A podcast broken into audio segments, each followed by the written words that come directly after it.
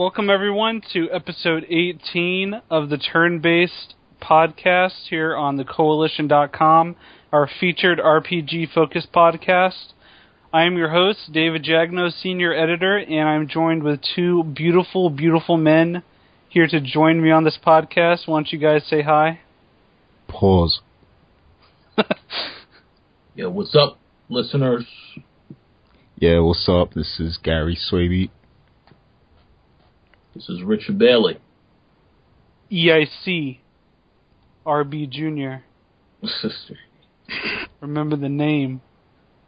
RBJ. Yeah, we've got a great show planned for all you guys today. We um instead of doing a spotlight on a game, we're gonna have a kind of a turn-based discussion, if you will. Haha.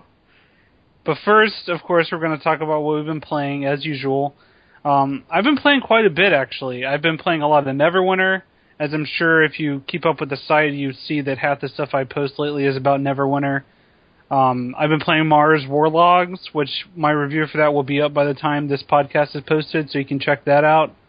Um, I've also been playing uh, a lot of Vita lately. Actually, I, I went back and started playing some PSP RPGs on the Vita, and I also am determined to finish Final Fantasy 13. So I played that very briefly this week, and I'm going to start playing that more now that I've I am actually graduated. I am a college graduate, so I have more time until Congrats. I actually locate a job. So then I'll be all depressed and sad again. Congratulations on that, man. Thank you, thank you. but yeah, that's pretty much it. I've been playing a lot of different stuff, uh, but mostly the one game that I've keep coming back to is Neverwinter. So that's been the main one that I've been playing recently. Cool. Um, yeah, I've played uh, a couple different things lately. Um, I've been playing Soul Sacrifice here and there. Um, I also tried out Neverwinter on David's recommendations, and I really like the game, especially because it has like a real Dragon Age type feel. But um, you know, Dave told me he informed me that um, Dragon Age was actually going to be like a follow up to uh, the Neverwinter Neverwinter Nights, but you know, then they then it just evolved into Dragon Age basically. So that's why it's a very similar style of gameplay. But yeah, I really like the game. Um, I haven't I haven't put a lot of hours into it yet, but I definitely plan to. I kind of want people to play with. So, you know, I've been waiting for David to have more free time as well as myself. So, yeah, hopefully I'll get stuck into that eventually. Um, I also been playing a lot of Guild Wars 2 because I'm trying to build like the ultimate character. I, I built two new characters actually. I made a ranger and a elementalist because I really wanted to try out those characters. And I've been getting into crafting a bit as well in that game to see if I can make some more gold. And um, I'm I'm getting better at it. I'm a lot better at the crafting than I was before. So yeah, that's good. That's pretty much it for me. All right, what about you, Mister E EICRBJ?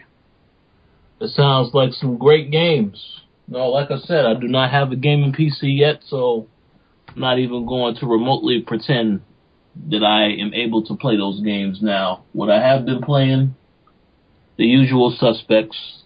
Played some more Injustice.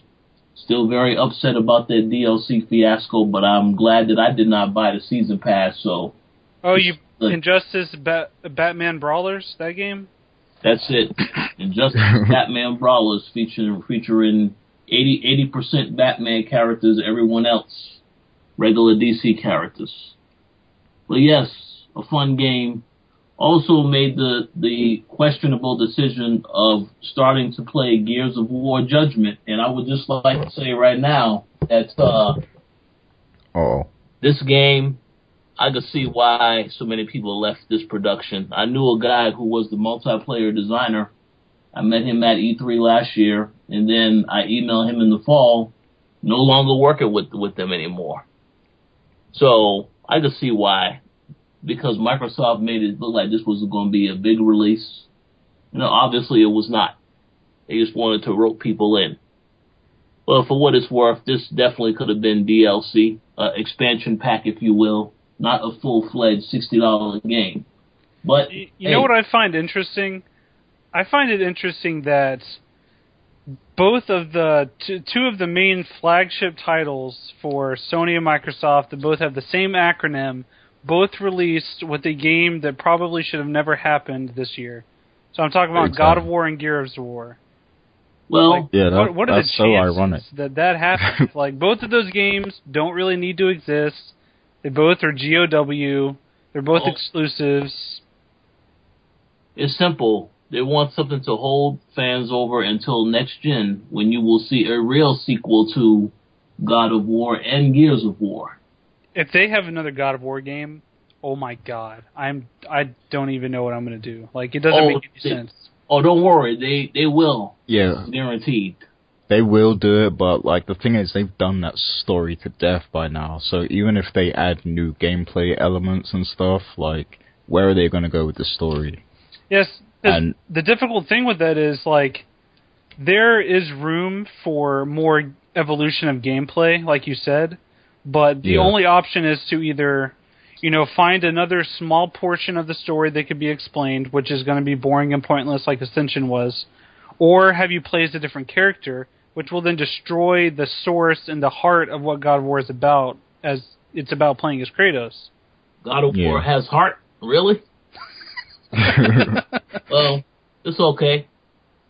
People Uh, the only thing they can, Go ahead. I was going to say the the only thing they can do is bring Kratos back to life, because spoiler alert, you know, the end of God of War three, he appeared to be dead. So you know they'd have to bring him back to life if they were gonna. yeah, Well, but um, another spoiler. Another spoiler here. Everyone else is dead too. So what is he gonna do? well, well, wait a second though. Wait, wait, hold on a second. Uh, uh, how, how that, that's not confirmed that he is dead because the body disappeared. Yeah, well, I heard rumors that like they were gonna make it where he has to fight his way out of the afterlife or something like that. oh, for the fifth time. Yeah, yeah, I- yeah, yeah. I, I, I, I would pay to see that. Basically, yeah, you go through hell. That's interesting. All right. Well, anyways, you've been playing anything else and getting disappointed disappointed by anything else, Rich? Uh, no, I'm looking forward to Resident Evil uh, Revelations. If somebody who I w- will remain nameless, for the sake of professionalism, if they decide to send the game. But yes, that's all I have to say for now. I look forward to Last of Us, uh, all the other games coming out in th- this upcoming month. So that's about it for now, though. Yo, um, before we move on, I just want to say quickly that we really should play Mass Effect um, Citadel. Yeah, I need to play all of the Mass Effect 3 DLC. Yeah, I, I hear great things about Citadel in particular, so it has me intrigued. Well, All right, we need to wait and play it like at the exact same time, though. yeah, I, Yeah. I, I will play it when it is discounted price, discountedly priced, um, for me to purchase. Uh, I probably can't wait that long, especially because I have it on PC. So the chances of getting a discount on Origin are almost non-existent. oh yeah, well, forget that then.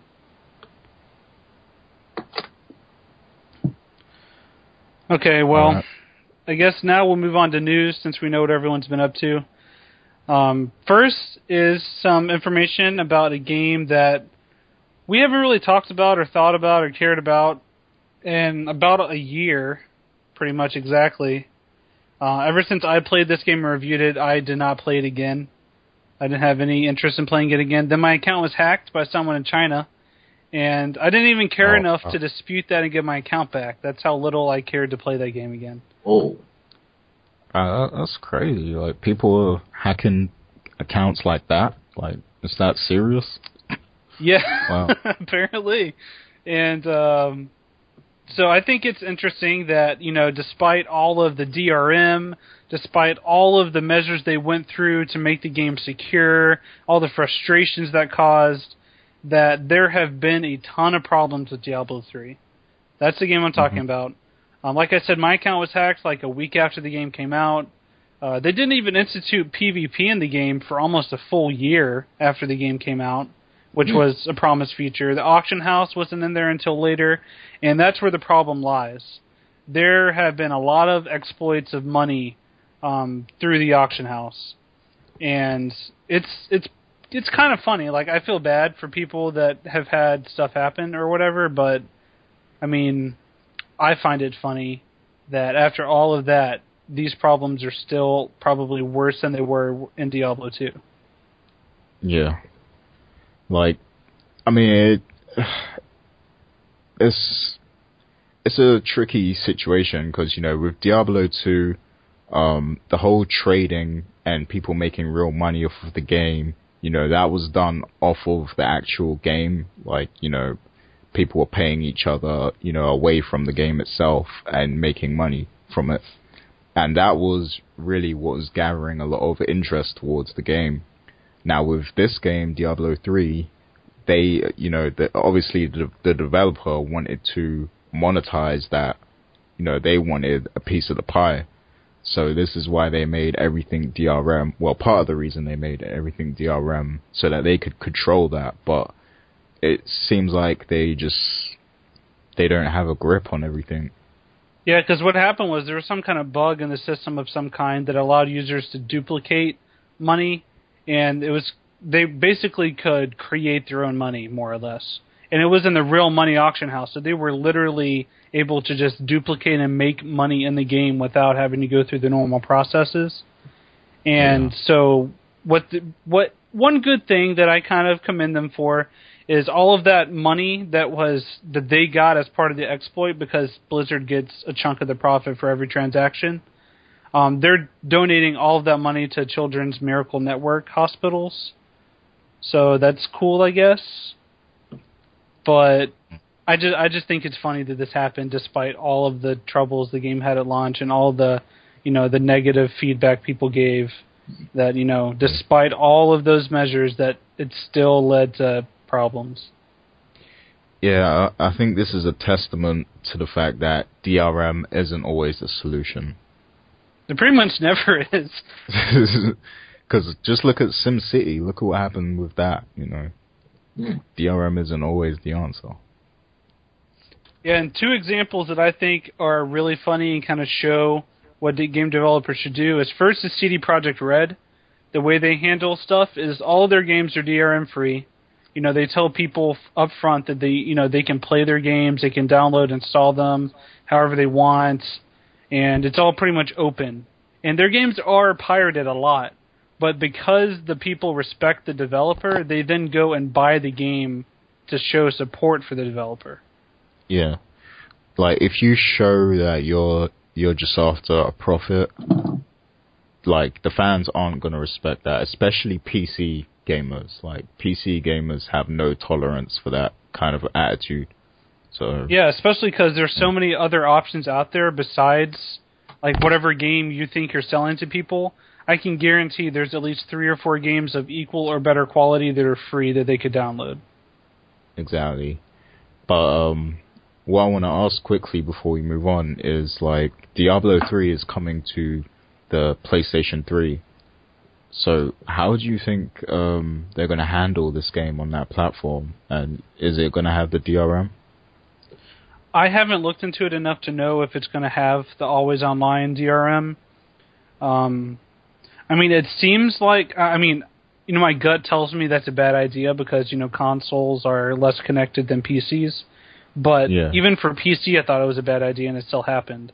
So Yeah, yeah. I mean, I don't really know if they're going to do that or not. I do know they're redesigning all the controls and the interface from the ground up to be specific to consoles, which is good because you know you can't just port a PC RPG that's click point and click based to a console. That doesn't work.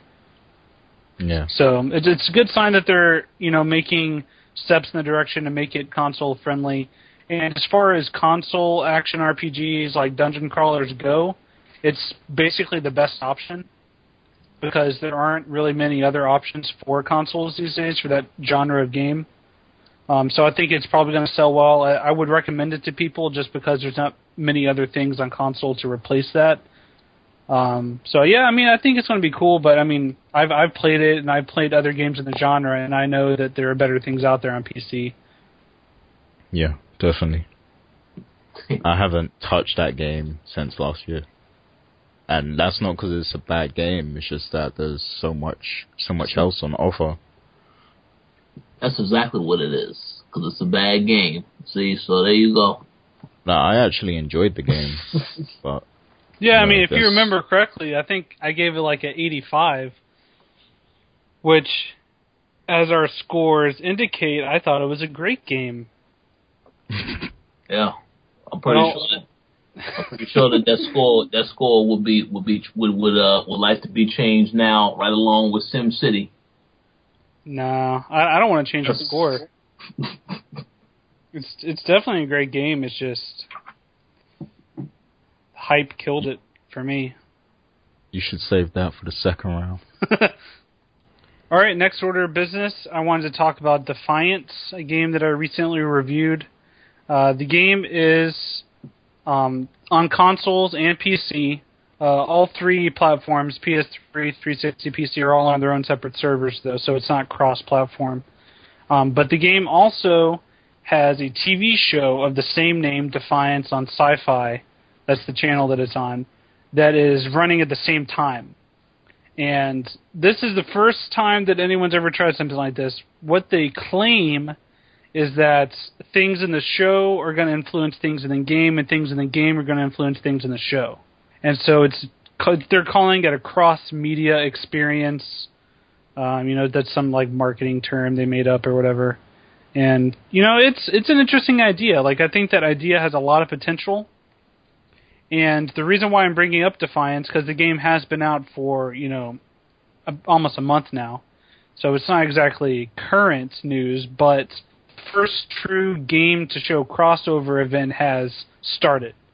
And what's happening is in the show there was a new villain uh, that was introduced recently in the show. Um, let me find what her name was. Uh, Ren, I think, or Ryan or Ren. I can't remember how you pronounce it. Uh, she was a new villain that was, um, you know, she was captured in an episode and she was being transported as a prisoner. And then, you know, some people showed up and busted her out, and she has disappeared from the show. So she hasn't been on the show for the past couple episodes, but she's in the game now. Because the game takes place in a different city that's nearby. Um, so in the game, there's events happening where you have to fight off these invasions of these different bugs. There's, you know, several different missions going on, new factions, all kinds of stuff like that. And based on the success or failure that players have in the game will influence how she comes back into the show, you know, what happened to her while she was gone, all that kind of stuff. And so this is the first time that there's actually been connection between the mo- between the show and the game. Um, yeah, so it's it's kind of cool to see that they're actually you know going to have some stuff that influences, but it's also kind of shallow. Like, I mean that that isn't really anything special at all. Yeah.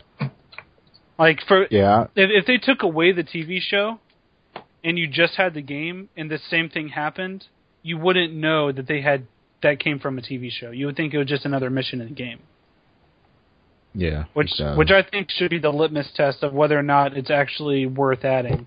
Like if you can tell that that could just have been in a game regardless, and it's not even looking like it's from the show, I don't think it's anything worth you know talking about because you know it doesn't add anything meaningful.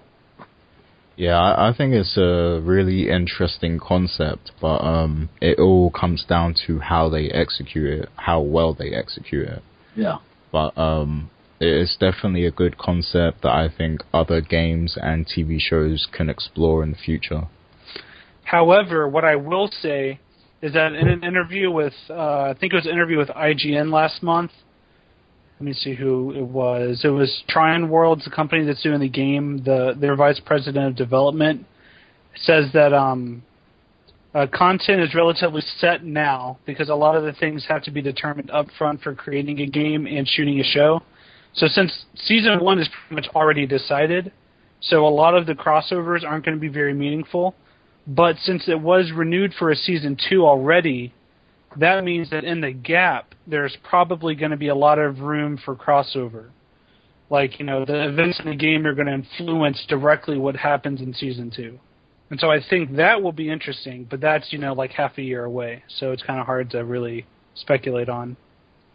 Yeah, hard to get excited for that. Interesting. But yeah, I uh, recommend people keep an eye on it. It is a buy to play game, so you buy the game, then there's no subscription fee. It's like Guild Wars.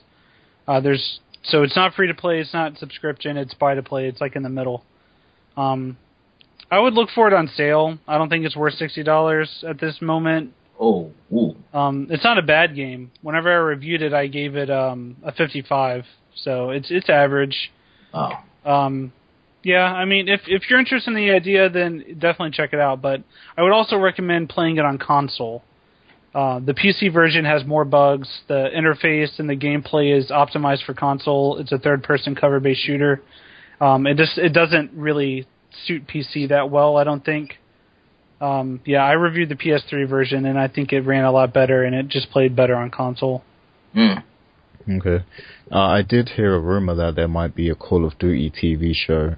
Oh, Oh, that that sounds terrible, Oh. but um, no. but what if they, you know, implemented certain battles into the multiplayer, like certain settings and stuff from the TV show, and added it into the multiplayer? yeah. I mean, That would that would be interesting. it would be interesting. That's the word I'll use. Oh, man, that's too much. But I don't think they'll do that. We don't want They're to gonna they'll sell each episode to you individually, yeah. Call of Duty. and you can purchase a slot to show up in the background of an episode. That's how they'll do it. Too much. Next up is I want to talk about free to play stuff, which is you know kind of what we've already been touching on now. Um, first of all is Rift. It's a MMO that's been a subscription based. It's been probably the most successful one in the West outside of WoW. It actually you know kind of put up a fight for a while, and um, it's going free to play now. So um, they haven't really released a whole lot of details on what exactly the change is going to entail for current subscribers or what kind of stuff you can purchase in the game or how the free to play model is going to work or anything like that. But um, it is going free to play. I think in mid June is when they're planning for the transition. And yeah, I'm not surprised. I thought it would have gone free to play a lot sooner than it did. Um, I did play the trial of the game for a, a couple weeks, and it's it's a good game. Um, after playing Guild Wars 2, I'm I'm not sure that it's really going to have as much of an impact because Guild Wars 2 kind of expanded on the novelty that Rift had. Because in Rift they had these events where like an invasion would basically happen, like dynamic events essentially that are in Guild Wars 2. The idea of that was in Rift also, where the, it was like sudden things that would just happen in the world that you could play in. Um, but I feel like Guild Wars 2 does it better. So I'm not really sure, you know, what changes are going to be in place for Rift, and you know, I didn't really play it a whole lot, so I can't say a whole lot about it. But I'll probably check it out again once it goes free to play. What about you, Swift? Yeah, I'm definitely checking it out because I remember um, around the time it first came out, and um, like I was seeing it at events like Eurogamer, and I was always intrigued by it, but I didn't want to pay a subscription to play it, and that's the main reason why I never tried it. But um, now that it's going free to play, I'll definitely be trying that out because it looks pretty good.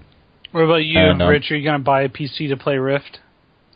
I'll apparently be playing a lot of games because uh, one of your one of our colleagues has already bought me a few games that he said I need to play when I get the PC, including Rome, Total War, etc. All those games. It can only be one man. So yeah, I may try that out. I actually know I have a friend that did work on that game, so uh, I somewhat would like to see some of his work in that game. So you know, I, I may check that out. Yeah, I can tell you right now, as soon as you get a PC, I'm just going to send you links to so many games that you're going to have to play. Oh boy, that's too You, much. you better you better make sure you have a large hard drive because I tell you right now that if you know me, Gary, and Assad, we're going to send you games all the time. oh yeah. Yeah. But I mean, Rift going free to play though, like that just shows, th- like how the future is is gonna be. Like it's gonna be a free to play future. There's no doubt about that.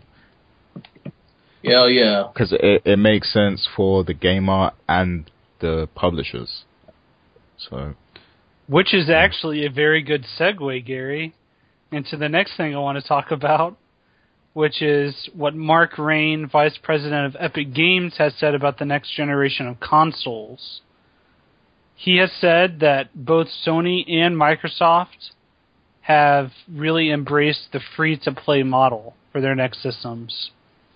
And he specifically says that they're willing to embrace uh, IAP type business model, which are like in-app purchases where you can, you know, you would download a game for free, the base game, which is basically what most free-to-play games are, and then you can purchase additional things for that game after you've already purchased it.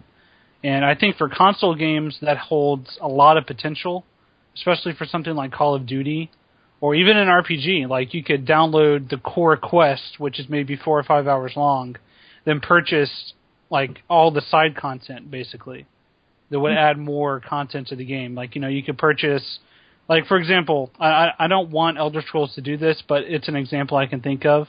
You can purchase the core quest line, then download for five bucks like a really long Fighters Guild quest line, and then for five bucks download the Thieves Guild, which is another long quest line you can play. yeah, that makes sense. And uh, oh, go ahead. No, go ahead, carry on. Oh, yeah, he said that they are currently developing a free to play game that they're not willing to announce or talk about yet. Um, Who Epic are? Yes. Okay. Um, they haven't said what type of game it's going to be. Um, nothing at all, really. They just say that it's going to. They, they don't even really know if it's going to be digital or. I mean, I assume it'll be digital if it's free to play. So, yeah, I mean, it looks like that's the general trend. And if you look at PS3, like Sony has been very open to MMOs on console because they have DC Universe online.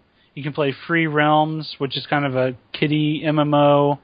Um, like Defiance is on there now. Final Fantasy. Dust. Yeah, Dust five one four.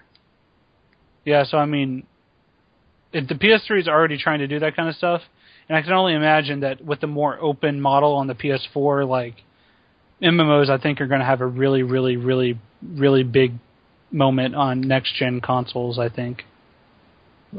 Definitely.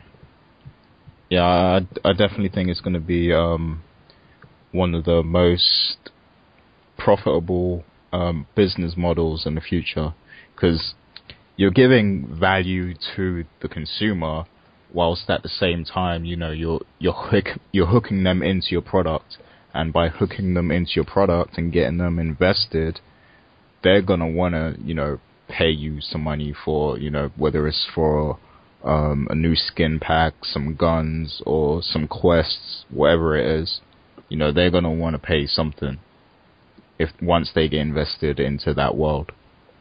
Yeah, exactly. I, I think a lot of people don't understand the free to play model and they don't understand why it's so successful. Because a lot of people, whenever you hear that a game's going free to play, you think, oh, okay, great, it's dying. But that's Yeah. not really the case for a lot of companies. Like, a lot of companies, they are more profitable going free to play. Yeah. I mean, like when I played Neverwinter, I was like the whole time I was like, wow, like they're giving me this for free. Like I feel like I want to pay them something at least because this game is like amazing for something that's being given to me for free. You know, it's like it's kind of overwhelming a little bit. All right, well, what do you think, Rich? Because you don't, you know, as we said, you don't really have that experience with MMOs, with PC games. What do you think about that coming to consoles? Oh no, I think that'll be excellent for consoles. Um, I mean, I am particularly, as far as the free to play is concerned, I am particularly interested in the Ascend Hand of Kul game, um, formerly Ascend New Gods, because I've seen videos of this game at, at you know, most recently at PAX East, and it's just a game I, I definitely want to check out. It is a role playing game, so you know, and it is free to play. So I'll be very interested to see how a game like that is going to, you know, do on the Xbox 360. Um, but overall, yes, MMOs. Like I said, a lot of people, if they don't have a PC, a lot of people sometimes they they're not going to want to get a PC but they're going to want to have the same experience on the systems they have. So I like the decision to embrace this new model with the next generation of consoles. Because I mean, a lot of people have a perception that to get a PC, they got to spend a lot of money, and obviously, some rigs will be more expensive than the PlayStation 4 or X, Xbox 720, if you will. So, I think that um, yeah, I mean, it just it's more opportunities for the developers as well as for the fans to check out what an MMO has to offer on a console. And another thing that I think is kind of un that's not really mentioned a whole lot is if there were an MMO on console that was very PvP focused, kind of like Guild Wars, um, I think that it would really be interesting because on PC like you said, everyone has a different PC. Like no one has the exact same specs. So yeah. some people lag, some people can't see as far distance, they can't, you know, react as quickly, maybe their mouse isn't as fast, their keyboard might have some issues. I mean, everyone on PC is different, but if you play on console, it's pretty much an even playing field across the board. And so I think that would be really interesting for MMOs, especially because you're always playing with other people and on and on PC, you know, there's always an uneven playing ground, but on console, it's always equal. That's true. You're right about that. I'm excited personally. I yeah, I really like the idea of more MMOs on console because. I mean, for me, like a lot of the time, single player games or even current console multiplayer games, I don't play as much just because they require you to really kind of only play that one thing for a long time. But a lot of MMOs you can kind of dive in, you know, meet up with friends, kind of like play here and there, you know, check out new stuff when it's added, and keep coming back to it. And I, I would like to have that on a console. Yeah. Um, I mean, me personally, uh, I don't think I would enjoy like um, RPG or fantasy type MMOs on console as much as I do on on um, PC because the way everything's laid out on the keyboard, you know, just makes things so much more simple.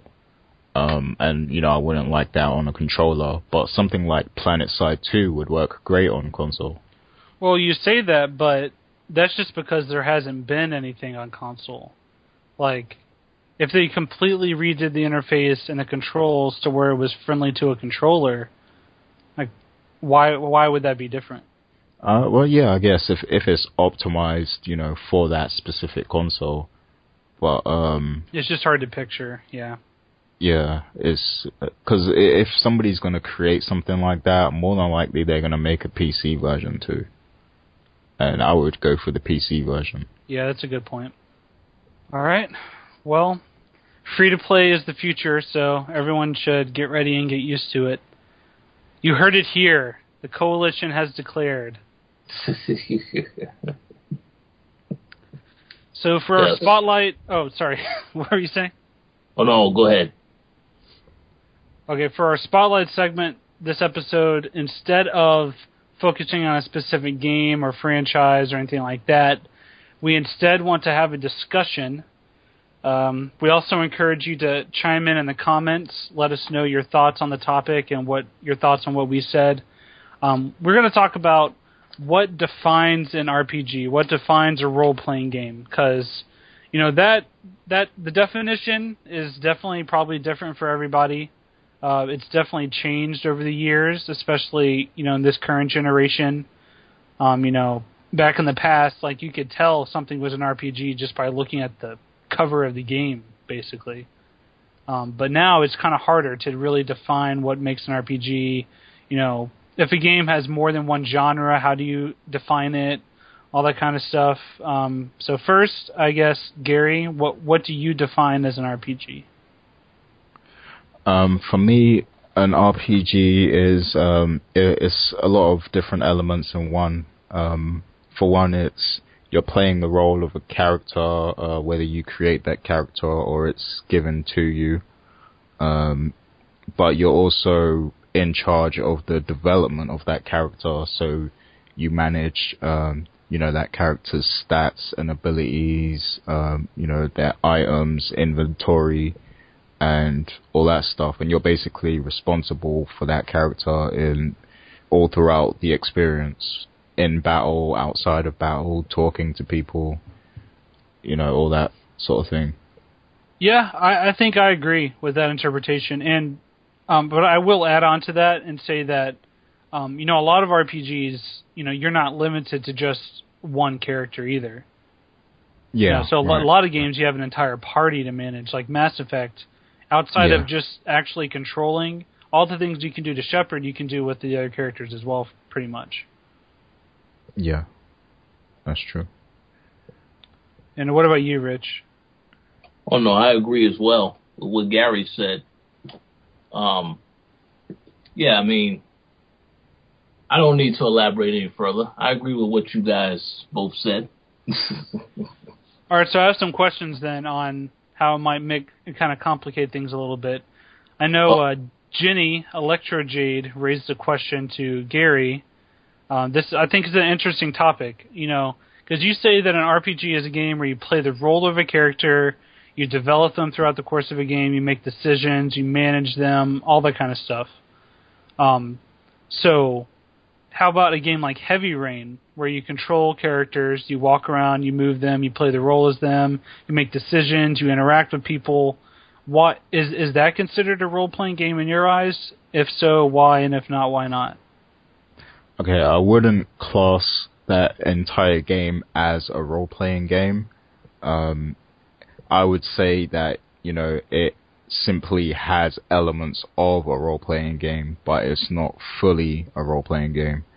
And, you know, that's because you're not, you're not in charge of every aspect of those characters' development. You know, you don't manage the statistics, inventory, or anything like that. You know, it's, it's more of an action game um, but you're just you know you're using different characters who interact with each other. So you know a lot of games these days they're taking elements from the RPG genre and putting them in in you know different genres. Like sports games they're using RPG elements. Shooters they're using RPG elements now but those aren't role playing games. Um, so that's the same thing I would say for Heavy Rain. Yep. Yeah, I was Go going to ask for an example of how you said they're using RPG elements in the sports games in, in, in particular. You're talking about they like the my player mode where you're developing the player behind the scenes? Yeah, exactly. Like, um, I mean, I, I don't play a lot of sports games, so I it's hard for me to um, think of a proper example. But um, I know I have seen, you know, different features like that that allow you to manage like different aspects of the team as you would in like a, you know, a role playing game. Yeah, definitely, especially in the latest Madden. Like you, you literally get XP and level up. Yeah, well, they also have that element in Gears of War as well, where you're getting XP every time you, uh, you know, as you progress through the game, which allows you to unlock different collectibles, so on and so forth. Yeah. See, and and this is where it gets really fun because like a lot of people don't see themselves as fans of RPGs, but they don't even realize that a lot of their favorite games and franchises have taken so much from that genre that you know essentially they are they do like RPGs, but they just don't know it.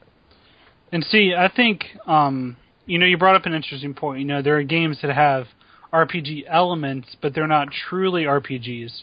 So, you know, what's what's the threshold for you know? Is there like a checklist in your mind you make of you know, if this game doesn't let me manage my inventory, I don't consider it an RPG?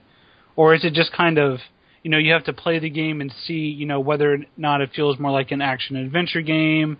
Is it more of a shooter than an RPG? Is it, you know, an RPG with shooter elements, or is it a shooter with RPG elements? Like, where's the where's the line that you draw? Or do you think some games you can't really draw a line? There are a few games where you can't really draw a line, like um, Mass Effect 2 and 3, for example. Like, it, th- those are really questionable as to, you know, are they traditionally RPGs or are they shooters, but just with RPG elements? Um, but um, overall, as far as a checklist, um, I mean, I think it just boils down to the main mechanics of the game.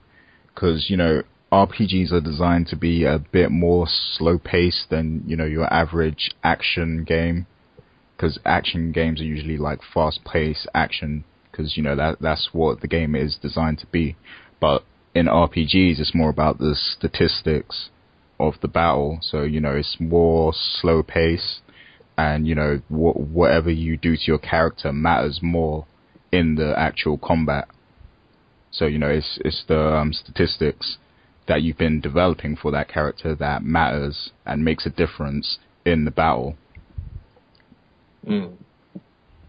So it's just little things like that that you know you that helps you pinpoint you know whether it's a true RPG or whether it's just borrowing elements of RPG.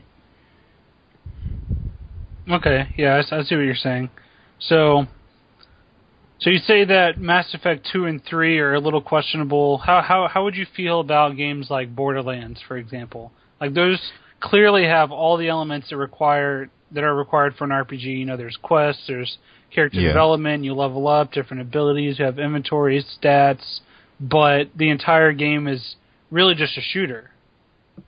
Yeah, yeah, that's um, that's a tough one to call because um, I really like that game, and I, for, for the most part, I consider it RPG because you know you you pick up different guns that have you know different um, different abilities and different stats. You know, it's it's a stat game, but you're also you know it's it's also a shooter it's got the basic shooter mechanics, like it plays like a Call of Duty game.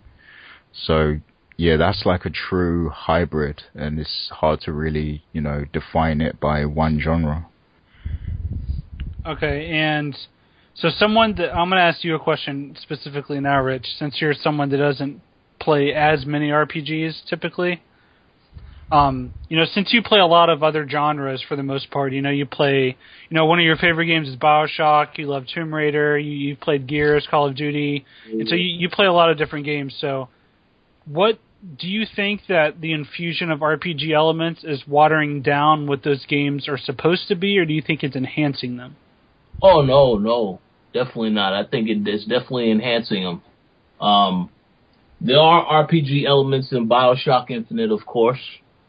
Um, I mean, and just as was described earlier with the XP system in the sports games, um, I, I I personally think that including those within a lot of these games, yes, it, it brings more to the table so that it doesn't feel like the same experience. This is especially true for a sports game because a game like Madden, I'm not really expecting innovation every single year, but if I'm seeing they're going to have a feature in there which, you know, in which I have a player such as myself, I create myself, it's a lot more of a personal connection to that player, but you also feel a sense of entitlement because you're building up their skill sets, so on and so forth. So I, I would definitely say it does add to the value. Um, I mean, like I said, and, once again, games like Bioshock, or the story-driven games, I just always think it's great to have something extra uh, because to me personally, I mean, I'm a fa- I'm a fan that I like achievements, I like trophies, I like getting rewarded for playing through a game. So if I see a game that has an XP system, that's going to be interesting to me because I'm going to want to feel like I want to build up my character over time. So, that's my personal opinion. Yeah, I mean, I think I think I agree with you. Um, you know, for example, if I go back and play like an old school shooter online, it just doesn't feel as rewarding if all I do is go into a game, kill people, wait for another game to start, kill people, wait for another, and that's all there is. Oh yeah. Yeah. Like before Call of Duty 4, shooters were entirely separate genre. And Call of Duty 4 came out and added all those upgrade elements, added all the customization, and pretty much changed that entire genre forever. Mhm. Yep. And also, well, one thing that though that I want to kind of talk about is, you know, games that try to add RPG elements but don't really go far enough to make it meaningful, and just end up like you know just adding stuff for the sake of having it. Um, so one example that comes to mind for me, I don't know if Rich is going to agree with me here, is Tomb Raider. Um, you No, know, I- so in that game, you sit down at a campfire and you can, you know, upgrading your weapons. I'll I'll say that that is very good. Like you can really add meaningful upgrades. But all of the other stuff, whenever you level up, and I'm using very large quote fingers right now in the Oh. air, um, it doesn't it doesn't do anything. Like you can level up and become better at finding animals, but you know, finding animals lets you kill animals more efficiently, which lets you level up. And if you level up again, then you can become better at scampering across the ground. I don't know. Like it, it there's nothing truly impactful. And to me it comes across as just filler to give you more stuff to do. Well, I would just like to say that I do agree with that, but I feel as though that argument is biased because we already know that you are not a fan of that Tomb Raider game. That's not let's- true. Let's let's pick a different game, shall we? Because we already know David doesn't like Tomb Raider. That's not true. I liked it. I think it's good. No, I I think he's completely right about that. Like they they tried a little bit too hard to add that. Like fair enough if you add in like um different attachments to the guns and stuff. Like I can see that that makes sense. But everything else they tried to do in that game, like it serves no real purpose. yeah. Okay, here's another example then. Uh, Madden before 2013. You know, in the All Star mode, you could level up basically your character and your player, but it didn't. It literally did nothing outside of just giving you a number and a bar to look at. You Oh, know, yeah. but this year they finally added to where you can actually unlock abilities. Like you can actually unlock the ability to do a better stiff arm, or you have more stamina, or as a coach you have a whole new type of plays that you can call. Yeah. so I, I think they made a move in the right direction. Or what'd you say? I say, yeah, I definitely get that. I definitely get that argument. They need to push this stuff further in other games too, though. Really take it to the next level. Yeah, I mean, perfect world for me is every game will have elements that allow for customization and character development. Like that that that would be amazing. Like that's why I love Darksiders but hate God of War. Mm. God of War is boring and straightforward, and it's just an action game, and that's it. And I can't play it because I get bored, and I want character development, and I don't get that with God of War. God of War. Yep. God of Boar, yeah. Yeah, uh, like it, it's it's starting to become like a standard that you have, you know, upgradable um, items in games now. And what's funny is that like last generation or previous generations, like you were really seen as a geek if you enjoyed RPG games, like, and people would say things like, "Oh, um, why'd you play that? It's just a bunch of menus." But now today, that's basically almost the standard. Like, you know, in every game, you you're gonna be um, going through the menus, upgrading things. So it's just funny how that turned out. Yeah. I think it's interesting. It, it that's how it always seems to work though, like nerdy and geeky stuff. You know, it's it's looked down upon at first, but then it eventually works its way into the mainstream and everyone loves it. Yeah. I mean that that's especially how it works with games. Like you said, you know, RPGs were always kind of seen as like the nerdy thing, while you know shooting games and bloody stuff was always cool. And now they're kind of merging together. And you know, I if you took away all of the customization from Call of Duty and just had someone sit down and play Call of Duty 3, like that frat bro would go crazy. yeah. All right. Well, I think we had a good discussion about that topic. Um, I, I definitely want to hear more opinions on that though in the comments. Yeah, the definitely. listeners. And if you can think of some more examples of games that poorly implemented RPG elements, Oh, I would especially love to see those because you know I, all I could think of was Tomb Raider and Madden. So I'm sure there's a lot more. I got a response to that. Yes. And All right. Um, so next are two short topics. This uh, episode is uh, coming to a close. The next topic is that um, we're going to start doing a Neverwinter Foundry focus segment on turn-based. Um, as I mentioned before, I I really really really like Neverwinter, so I want to talk about it as much as I can. And um, on the site, you can check out my Foundry walkthrough that I did with the producer of the Foundry on Neverwinter but we're also going to start highlighting specific Foundry quests that we feel like you should check out. Uh, we don't have any suggestions yet. I would just recommend you go on and you know look at their featured quests. But um, once you know there more quests get out there, once you know more votes are in, and it's it's kind of leveled out a bit, we're going to start highlighting specific ones. Um, yeah, so look forward to that. And also, just want to let people know that Operation Red Panda is still alive. We are still in the process of discussing things and ironing things out, but there hasn't really been a whole lot of progress. Um, we're gonna wait and to really tell you about much more until we actually have a demo for people to play. So if you're one of the five people that listen to this podcast, then you know there is something coming. Yeah, I mean, at the moment we're just trying to, you know, fit that in around our lives because you know, Dave just graduated. You know, he had a um, really busy couple of weeks. You know, while he, while he finished up with school and everything, and now he's gonna go celebrate in Hawaii. And you know, I'm working hard. Um, I'm going to Yeah. E3 as well, so.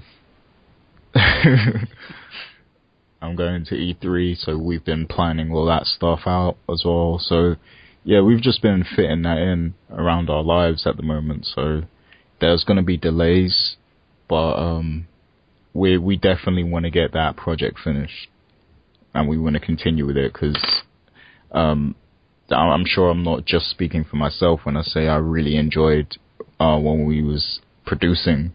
You know, even even just that little demo you made, Dave Yeah. and you know just writing writing for the different characters that was really fun as well and seeing Rams's designs so yeah I definitely want to get that finished so everybody can see it All right. Well, I think that just about covers it. That concludes episode 18 of Turn Based. So keep an eye out on the site for all of our coverage of upcoming RPGs. Um, like I said, the Mars War Logs review should be out. Um, I'm going to include a video that shows you the opening sequence of that game. So you get ready because I'll tell you right now that the very first words that are seen on the screen and spoken by a character are some of the funniest I've seen in a while. oh yeah I remember that that was hilarious Yeah. And it's not funny in a good way. Like they they were not trying to be funny. All right, well, thanks for listening. All right. Take care